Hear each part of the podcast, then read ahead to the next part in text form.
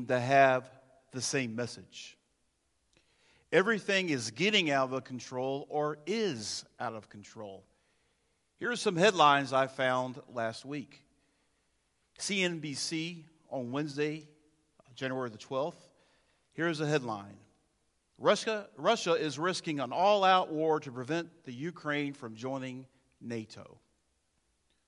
On Fox News on Friday, this is one of their headlines Oil experts predict U.S. gas prices to rise over $4 per gallon by spring. And then CBS, Channel 11, which is out of DFW, had this headline on Friday as well. School districts across North Texas close due to surge in COVID 19 cases and teacher shortages. A lot of those headlines and many others you can find as you watch the news, read the newspaper, or search online. It, is, it appears to me that some of us face the future with fear, and some of us face the future with doubt. However, in the midst of it all is the Word of God. Verse 8 that we just read a minute ago in Revelation chapter 1.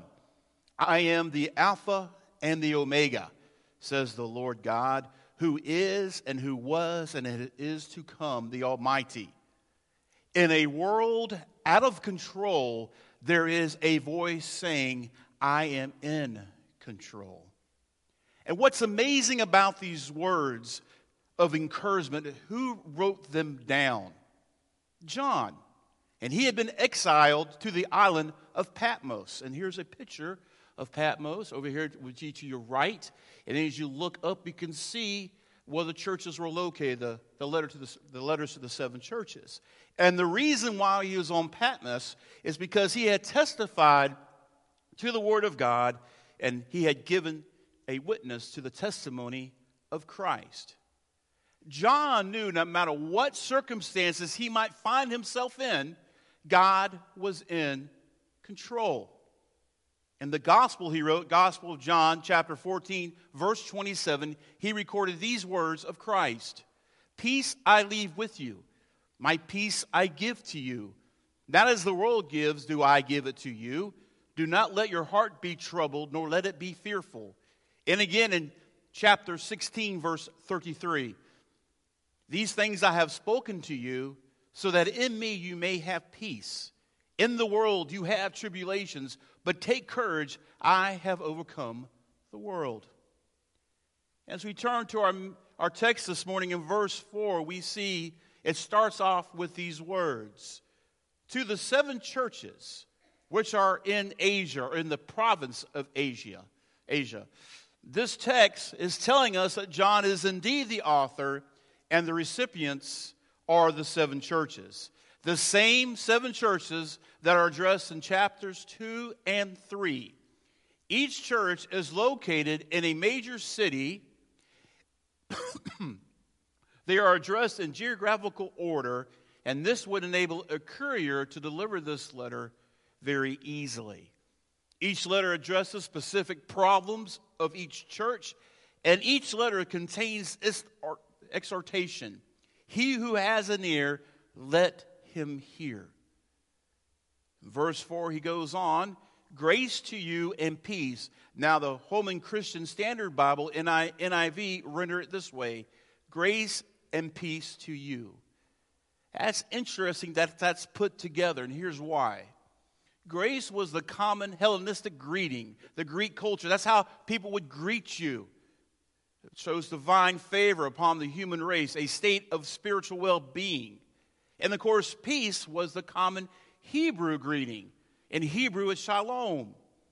It means peace and prosperity, an intact state of favorable circumstances, or salva- uh, safety and salvation, being free from danger, health, lack of disease, wholeness or well being, satisfaction and com- contentment, your basic needs are being met. That was all wrapped up in when someone would greet you and say, peace or shalom. Now, the New Testament, these two words are baptized together, so to speak, and they have a great more deal of significance. It's a promise of spiritual blessings from God. And here it is In Christ, we can experience what was only a hope lasting peace. We can have lasting peace. That lasting peace is only found in the wake of grace. That's the reason it says grace and peace. You have to have grace before you can have peace. And of course, the source of both of those is God. This grace and peace is from what? Look what he says next. From him who is, and who was, and who is to come, or who is coming. It's a message of comfort because God is in control of the past and the future, but He's not limited to that. He's also controlled of the present. His eternal power that has been seen in the past is guaranteed in the future. All the miracles we have read about in the Old Testament and the New Testament, all those miracles and marvelous workings of God, we will see them in the future. So God is in control of the past, the present, and the future. This grace and peace also from the seven spirits who are before his throne, the sevenfold Holy Spirit, emphasizing the Spirit's perfect work. And we see in Revelation chapter 4, verse 5, out from the throne comes flashes of lightning and sounds and peals of thunder.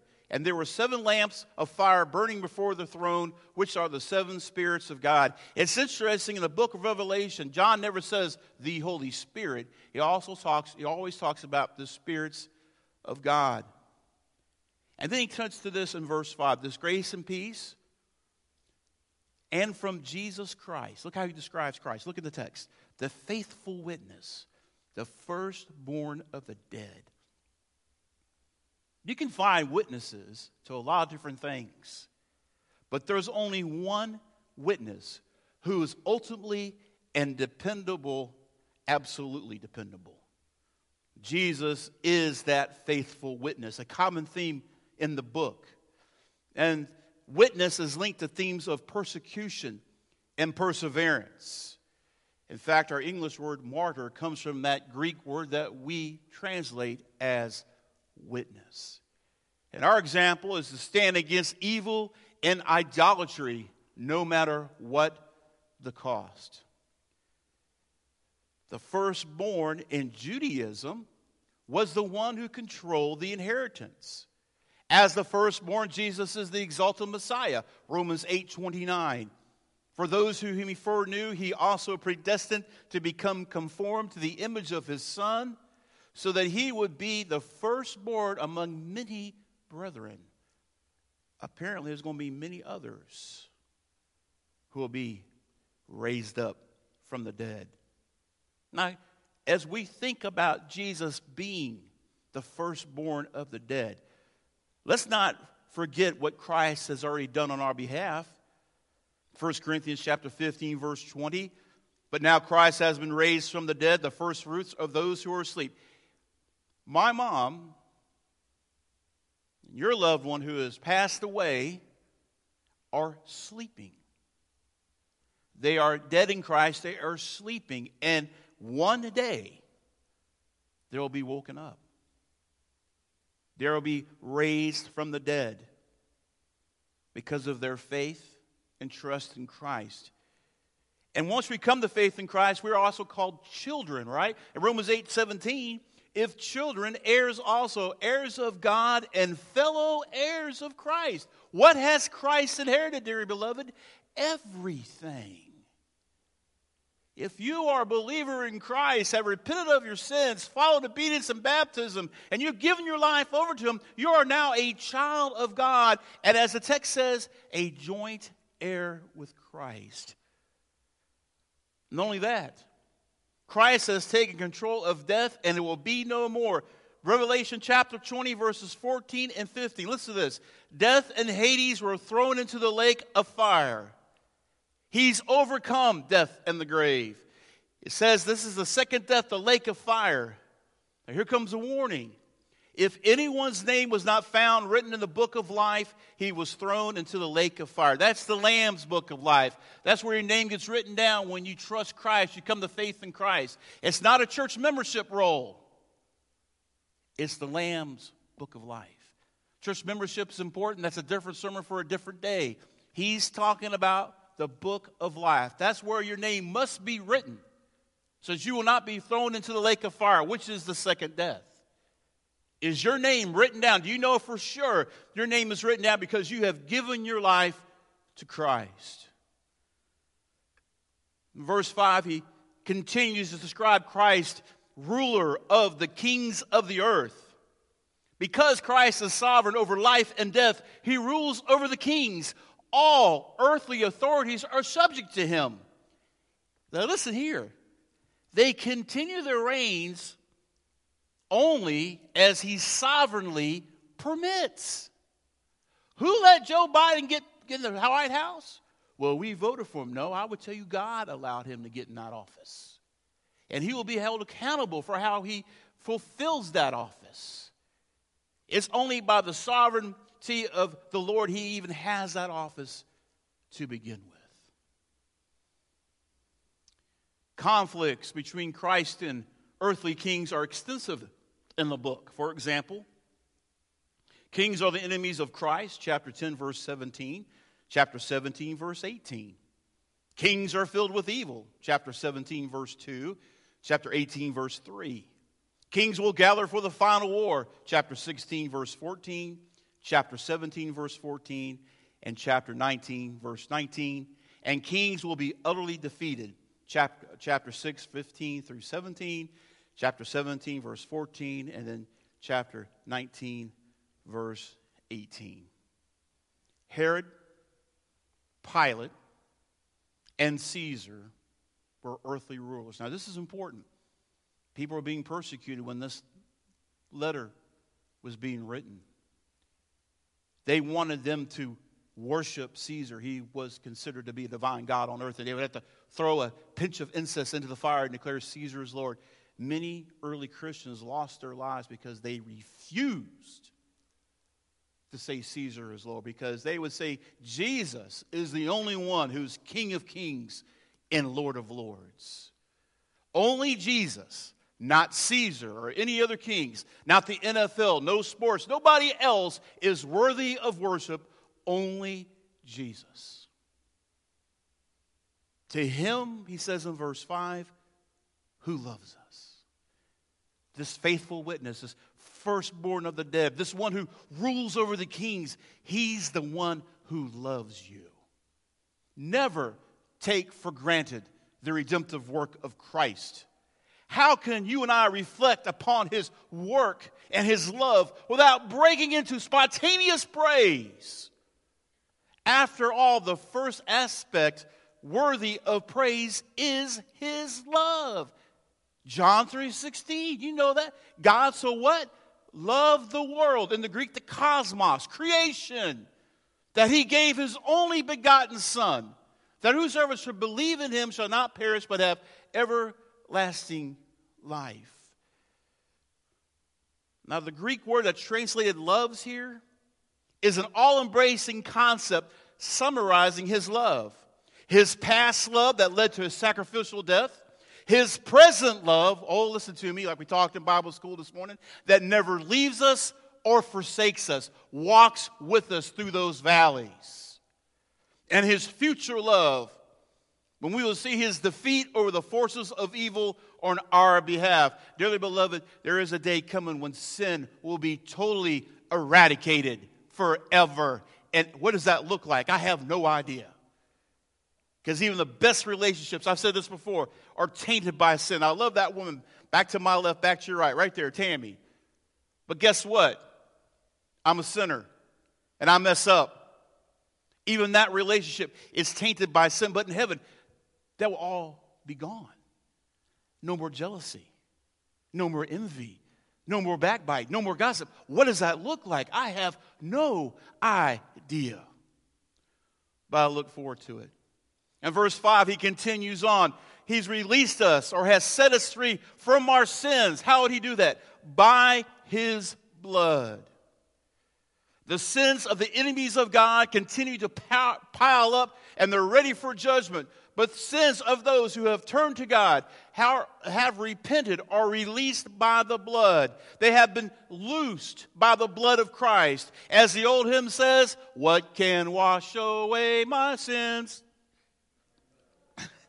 Are you sure about that? Sing it like you mean it. Think about this. I'm getting a little excited here. Uh, how great, how abundant, how unlimited is the love of God that He has lavished upon us. Think about it for a moment. Romans 5 8, you're familiar with this. God demonstrated His own love towards us in that while we were yet sinners, Christ died for us. When I could care less about God, I shook my fist in His face. His Son died in my place to cover my sin, my shame, and my guilt, so that I may have a relationship with God the Father. So when I go through those valleys, when I go through those shadows of death, He is right there with me every step of the way. How about 1 John 3 1? See how great a love the Father has bestowed. I like what the NIV does here lavished on us, that we will be called children of God. Before you came to Christ, you're an enemy of God. You're estranged from God. But when you came to faith in Christ, now you're a friend of God. You're your son or his daughter. You're now part of the family. That's the miracle, the greatest miracle I see when you see someone come to Christ and things change. Not that everything changes, we still have our struggles. But when, when someone first, go back, close your eyes for a second. Go see for me, just bear with me. Close your eyes and go back in that moment in time when you gave your life to Christ. What did that feel like? A huge weight lifted off your shoulders. A sense of peace you never felt filled your heart and your soul. You didn't notice, get down and cry or stand up and start shouting and screaming and, and jumping up and down. What a great love God the Father has lavished upon us. Continues in verse 6 that He has made us to be a kingdom, priest to His God and Father. Not only has Christ saved you and me, but He's included us into His royal and priestly office. You are a saint. And the Greek literally holy ones. And the Greek is hagios. You're not only rulers with Christ, but you're also priests. There's only one high priest between man and God. That's the man Christ Jesus. But here's what it's getting at you don't have to come to me as your pastor to talk to God. You go right to Jesus yourself. You have direct access to our high priest 24 7, 365 days a year. And we also have the task of serving him. And by our service to him, by loving him, and serving, people will see that, and we lead other people to Him. They will see our works, and they will see that light that you're shining forth. They will say, What is different, Tim? Tell me, what is going on? Tell me, why do you do this? Aren't you glad that you can go to God no matter what time it is, what day it is? Circum- You'll never get this. I'm away from the throne right now, but if you leave your name and number, I'll get back to you as soon as possible. Or press one for English, press two for Spanish. No, he hears you. It doesn't have to be a big theological prayer. Sometimes I pray, God, help me. Please, God, I need you. Now, this is not talking about rugged individualism, boasting of our right to do anything. We are to follow the example of Christ. Philippians chapter 2, verse 5 and following. Have this attitude in yourselves, which is also in Christ Jesus, who, although existed in the form of God, did not regard equality with God a thing to be grasped, but emptied himself, taking the form of a bondservant and being made in the likeness of men. And that passage will go on how he took a form of human flesh, became a servant, served us, and laid his life down to die a death, even death on the cross. You can see how God, how Jesus humbled himself every step of the way. And we don't have that same attitudes in us that he had. And as he finishes the verse 6 up, John says, To him be the glory and the dominion forever and ever. Amen. Glorious praise and honor and dominion connotes power and might. There is a sovereign power that transcends the temporal. The original readers need to know this, and we do too. It's important to be part of the political process, to take participation in voting and all these things. But, dearly beloved, don't lose sight of the fact God is the one in control. He's the one who reigns supreme. He's the one that's going to carry us to the end. Don't forget that. And amen. Sometimes I wonder if people think amen means over and out. No, amen simply carries the Old Testament meaning, so be it. Yes, even so. When you hear someone say amen, they're saying, that's right, so be it. That's what amen means. So when we pray and you say amen, you're agreeing with that prayer of that brother or sister, and you're saying, so be it. It authenticates worship. And look at verse 7. Very interesting here. Behold, or look, he is coming with the clouds. Listen to this, and every eye will see him. Now, that word idou in Greek, translated behold, is an interjection. It can be understood as pay attention or listen very carefully. This event is going to happen very quickly. It's impending, it's going to be intimate. All the peoples of the earth will see Christ when he returns. Even, well, I'll get that, I'm going to jump ahead of myself. And they're going to respond to him. And here's the point his return is not going to be missed by anyone. Going back to the Old Testament in Daniel chapter 7, verse 13, I kept looking at the sight. I kept looking in night visions, and behold, with the clouds of heaven, one like a son of man was coming, and he came up to the Ancient of Days, that's referring to God the Father, and was presented before him. He says, Every eye will see him, but then he even qualifies that more. Look what he says next. Even those who pierced him, all the tribes or all the nations or all the people of the earth will mourn over him. This is including both Jews and Gentiles who put cross, Christ on the cross. These people are long dead and gone, but even those who pierced him, no one will escape or miss his second coming. Zechariah chapter 12, verse 10 I will pour out on the house of David, the inhabitants of Jerusalem, the spirit of grace and supplication, so they will look on me whom they have pierced, and they will mourn for him as one mourns for only for an only son. And they will weep bitterly over him like the bitter weeping over the firstborn. This universal response of mourning is understandable because when they see him coming in all his glory, they're going to remember that they rejected him. That's the point. The failure of most people in the world is they don't receive him as Messiah. Not only has the world failed in stewardship of God's grace and creation, the world has overwhelmingly rejected his grace in forgiveness. In that moment, they will mourn like someone who loses an only son, loses a child, loses a loved one, because they remember that they have rejected him. We come to verse 8. Oh, I love this verse. I am the Alpha and the Omega, says the Lord God. I am stresses God as Yahweh of the Old Testament. In Greek, literally, ego, a me. The stress is on the I. I, I am. And that is used throughout the gospel of God. I, I am the bread of life. I, I am the only forgotten Son. He says that all the time. Ego eimi. I, I am. And it's recalling the law way of Exodus chapter 13, I mean, excuse me, Exodus chapter 3, verse 14, when Moses is having that burning bush experience. And he goes, Who shall I tell them who sent me? And God says, I am who I am. Tell them the great I am has sent you.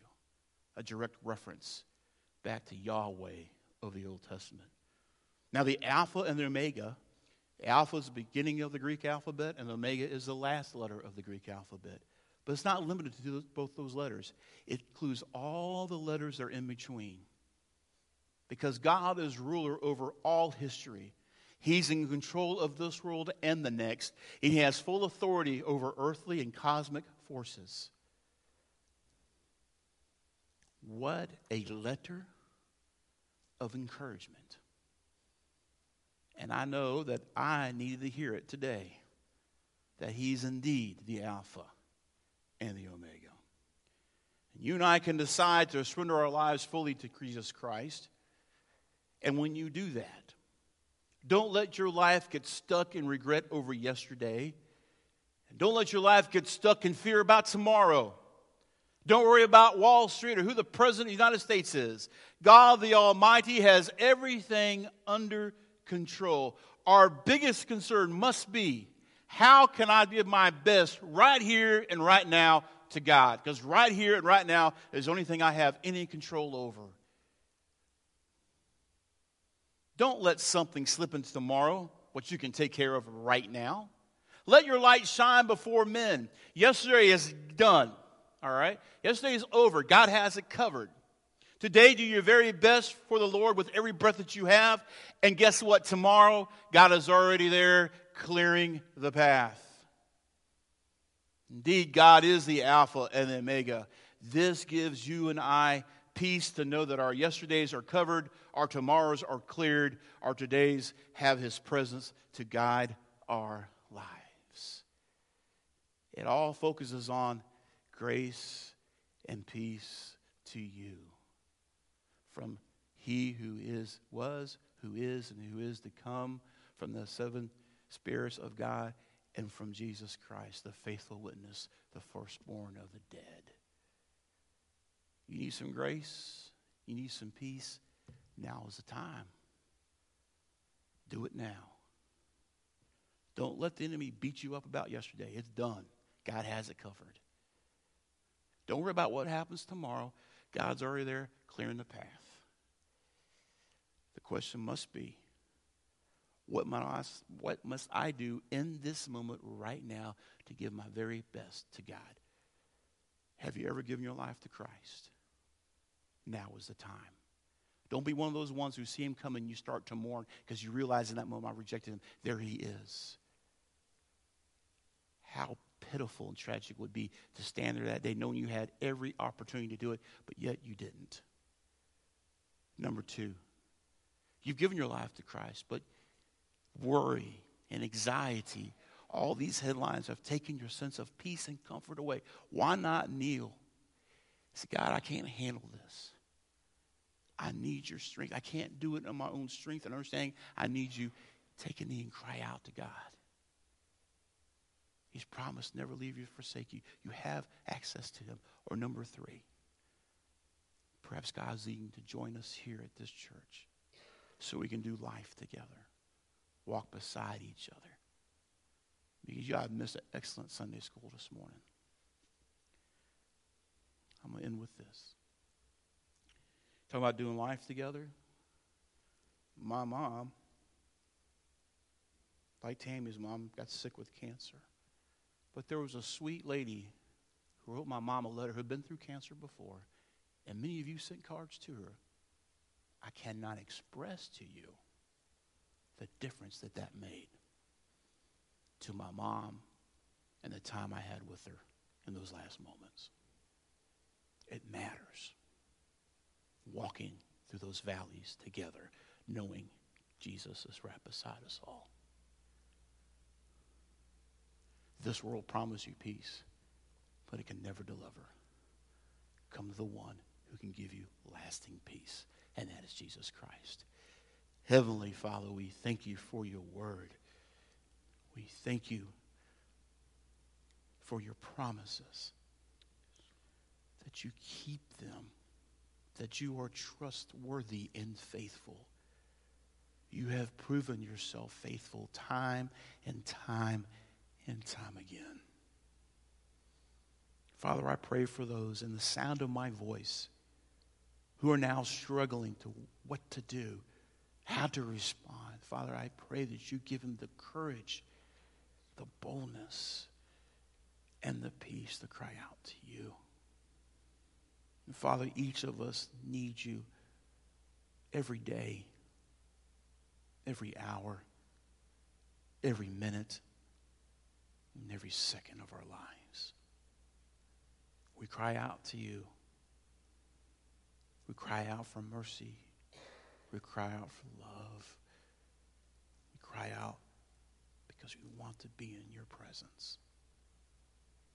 Draw men and women, boys and girls, unto yourself, O God, in this moment. In Christ's name we pray. Amen. Would you stand with me, please?